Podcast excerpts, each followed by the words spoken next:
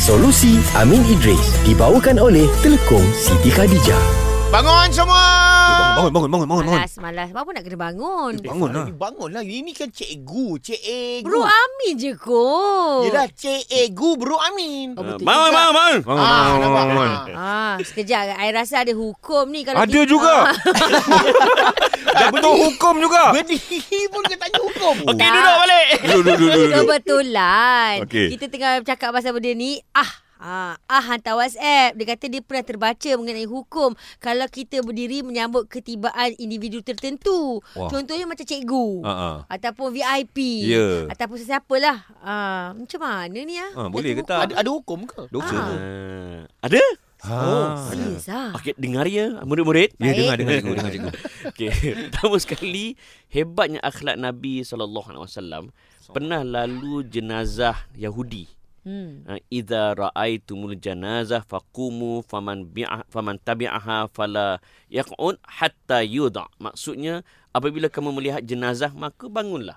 Sesiapa yang mengiringinya maka janganlah dia duduk sehingga jenazah itu ditanamkan. Hadis ini riwayat Sahih Bukhari hadis yang ke 1310.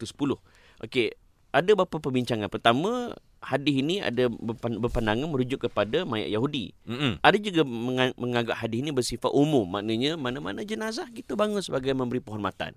So pertama sekali nak sebut kalau mayat pun diberi penghormatan, Hmm. Mm-mm. ini kan pula yang masih hidup. Ah. Okey, soalnya ada tak kisah-kisah dalam sirah ataupun hadis tentang uh, Nabi ajar kita untuk bangun memberi penghormatan pada orang yang dihormati kalau dia datang. Ada tak? Uh, dalam uh, Imam Abu Daud dia meriwayatkan satu hadis daripada Abu Sa'id Al-Khudri radhiyallahu anhu. Dia kata sesungguhnya penduduk Quraizah apabila mereka bersetuju untuk menerima hukum pentadbiran daripada Sa'ad, maka Nabi SAW menghantarnya kepada mereka. Okay, Nabi hantar Sa'ad lah untuk menjadi pentadbir di situ. Baik. Lalu beliau menaiki keldai maka baginda SAW berkata, "Qumu ila sayyidukum." Bangunlah kamu semua kepada tuan kamu. Itu Sa'ad tadi. Hmm. Oh. Ah. Ha, dan ada riwayat lain sebut eh, ila khairikum maknanya bangunlah kamu kepada orang yang lebih lebih baik pada kamu.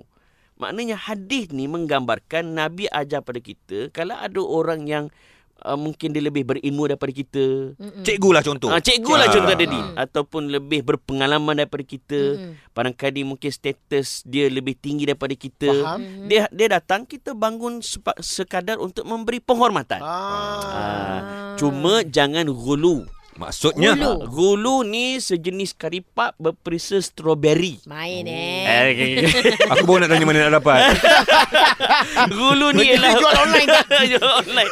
Gulu ni melampau. Ah, kan? melampaui batas. ya. Bila kita hormat orang sampai tahap kita wow kan sampai macam nak Taksub. taksub puja melampau yang tu dilarang oleh agama. Usahakan manusia biasa. Hmm. Nabi pun melarang kita untuk melampau-lampau memuji baginda sallallahu alaihi wasallam. Faham? dibimbangi jadi macam seumpama Nabi Isa yang berlaku kepada kaumnya dulu kan. Mm-hmm. Jadi boleh kita bangun Hmm, Tak boleh kulu. uh, jangan gulu Wah. kan. Gulu tu apa Farah? Ah, jangan berlebih-lebihan. Ah, pandai. Fokus lah. Bangun bangun bangun. Ui. Oh, dah riak dah kau. Solusi Amin Idris dibawakan oleh Telekom Siti Khadijah. Ujian menjadi nikmat bila semakin dekat dengan pencipta. Sabar dan solat memberi ketenangan jiwa, kemanisan buat orang-orang yang yakin pada ketentuannya. Siti Khadijah, selesa luaran, tenang dalaman.